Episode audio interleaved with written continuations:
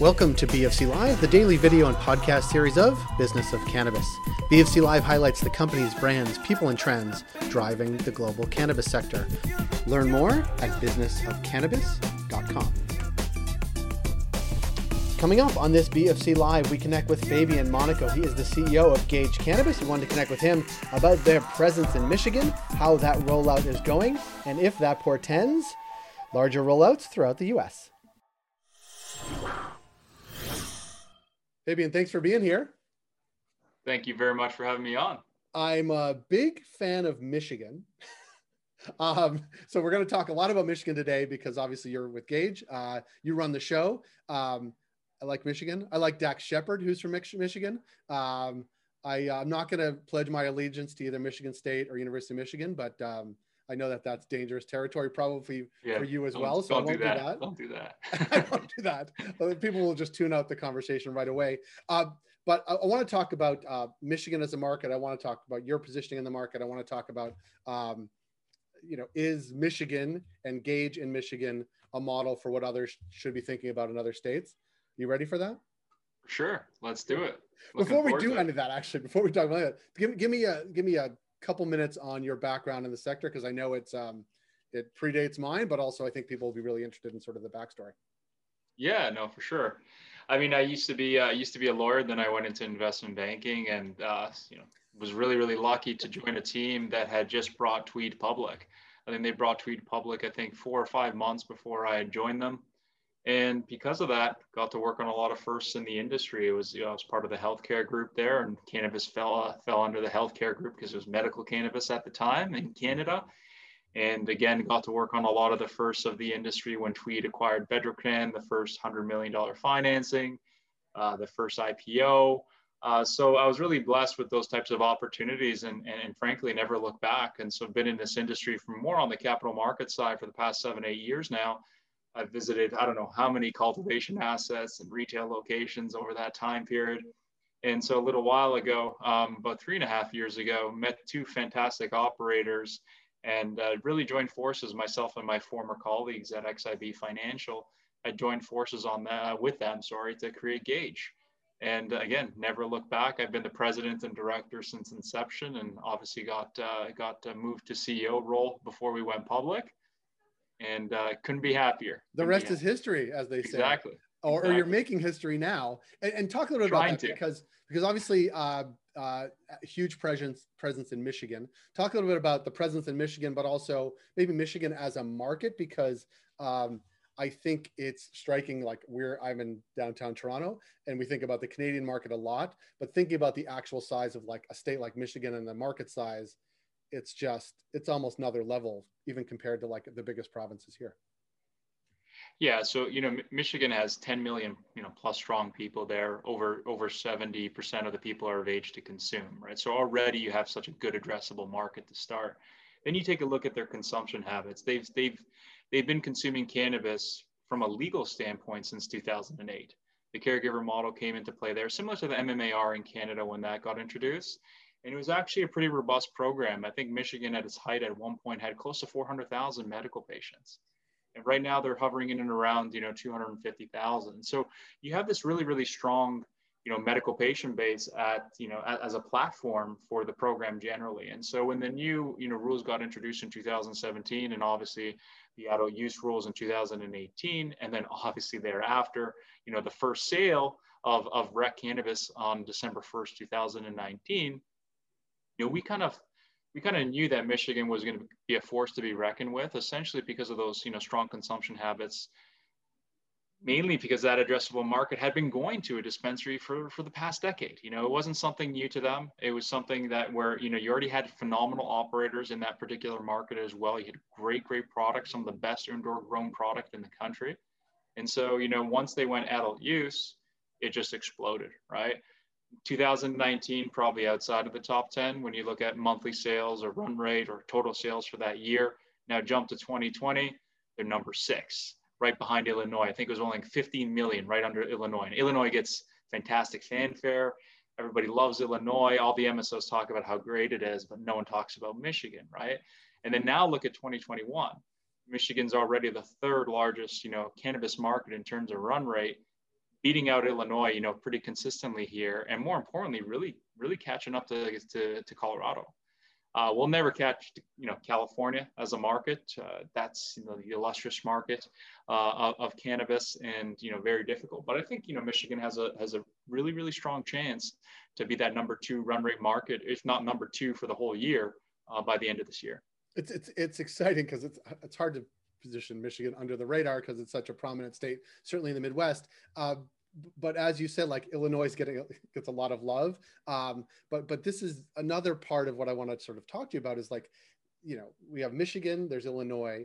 We just did an event in South Dakota that legalized last year, notwithstanding their governor who apparently doesn't believe their voters. Yeah.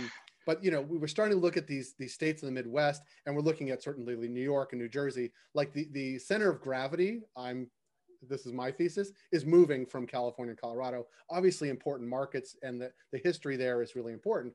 But thinking about the next wave of markets, certainly Michigan, Illinois, and then East, like, are you looking at the model that Gage has done in Michigan and saying, we're going to take this model, cut it and paste it somewhere else because we know what we're doing. We're really good operators. We have brands people like and love. Like, how do we sort of move beyond Michigan, even though Michigan is huge? Like, where is next, I guess?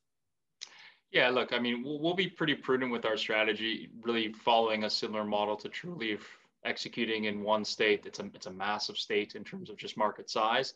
So there's plenty of, you know, wood to chop there.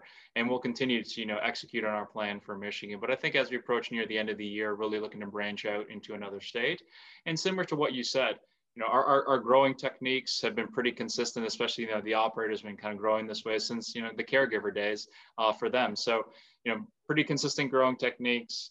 When you look at our retail, you know, we now operate 9 retail locations, have really honed in. You know, we've only been in operation for a little over 18 months as a company. But, you know, through those 18 months, obviously, have learned a lot and have ballooned to now, you know, 9 different locations, and hopefully 20 by the end of the year, which is aggressive, you know, timeline for us in terms of openings, but, you know, one that we still feel pretty confident on.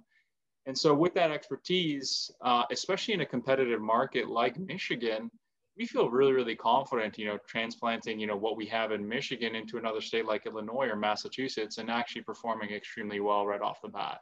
We have that expertise at retail. We have that expertise at cultivation. We do a good job, obviously, you know, with our brand. It's one of the more well-recognized brands in the space, regardless of just being kind of home to Michigan.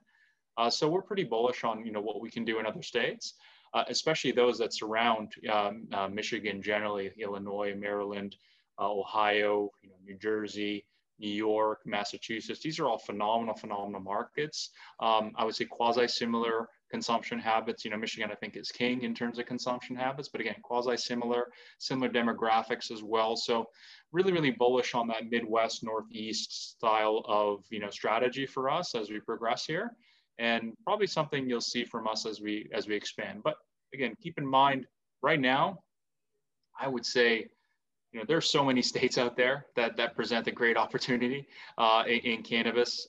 You see phenomenal consumption habits across, you know, the country. And so we're actively looking at a variety of opportunities. And like I said, hopefully I'll execute on one soon, but still have plenty of work to do in Michigan. Turns out people love weed. Doesn't really matter what state they're in. Maybe they don't love it as much as people in Michigan, but they really do love it. And I actually think it's interesting because we just did a conversation in Connecticut. And what came up is that now that Massachusetts is legal and going, now that New York is certainly on the path, states like Michigan and states like Connecticut, and I think in the Midwest, it's going to be the same. It's like, not to say you don't have a choice as a state, but like, you really don't have a choice as a state. You either do it and do it how you want it, or people in your state will go to Michigan and go to a Gage store and buy what they want from Indiana, right? Like, they'll go to Chicago. Like these things will happen, and the arc of history is bending against people standing in the way. And I guess that presents the exciting part of the opportunity. Like here in the Canadian landscape, like we see the trajectory, we see the markets growing, and like eventually you hit sort of the steady state of what the industry is going to be. And the steady state is so far away in the States. There's so many question marks, so many states to like, it's just, there's lots of growth ahead. And it seems to me, and I'm not shining you on because we sort of pay attention to what's happening, but like taking over a state like Gage has in Michigan is a pretty good model. Yeah, no, I mean, we like to think so, especially when you're when you're going after a state that size, right? So it's one thing to say, hey, you know, I'm going to go after, not I'm just using it as an example, not to actually knock the state, but let's say Maryland, right? So a little bit of a smaller place, obviously, a little bit of a smaller medical program right now, could be potentially rec in the future. But, you know, right now, Michigan, huge medical patient base historically, already rec, already, you know, kind of third largest cannabis market in the U.S. today monthly. So for us, if we can be the best in that, you know, particular state, I think, you know, it's a tremendous opportunity for, you know, us, our shareholders, you know, our key stakeholders to really be part of something that's extremely successful. And then more importantly, you're just a great target for potentially another bigger company to come and say, hey, I need to have presence. I need to have this for my brand in this particular state, because it is the #2 or #3 state right now, or even let's call it, let's be conservative and say it's the #5 state, right? Over the next little while. That's still phenomenal. And something I think was going to be particularly attractive to a lot of companies out there.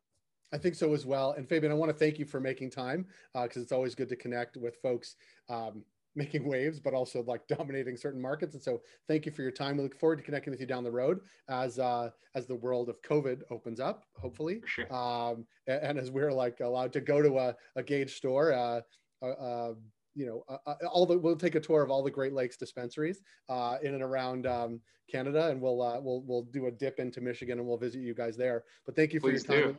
We look forward to connect with you down the road. Yeah, thanks so much, Shay. Thanks a lot for having me on. You got it.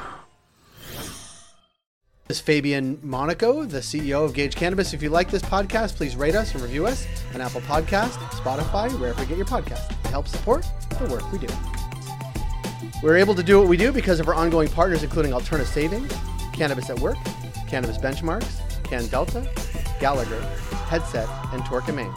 Find out all that we do at businessofcannabis.com.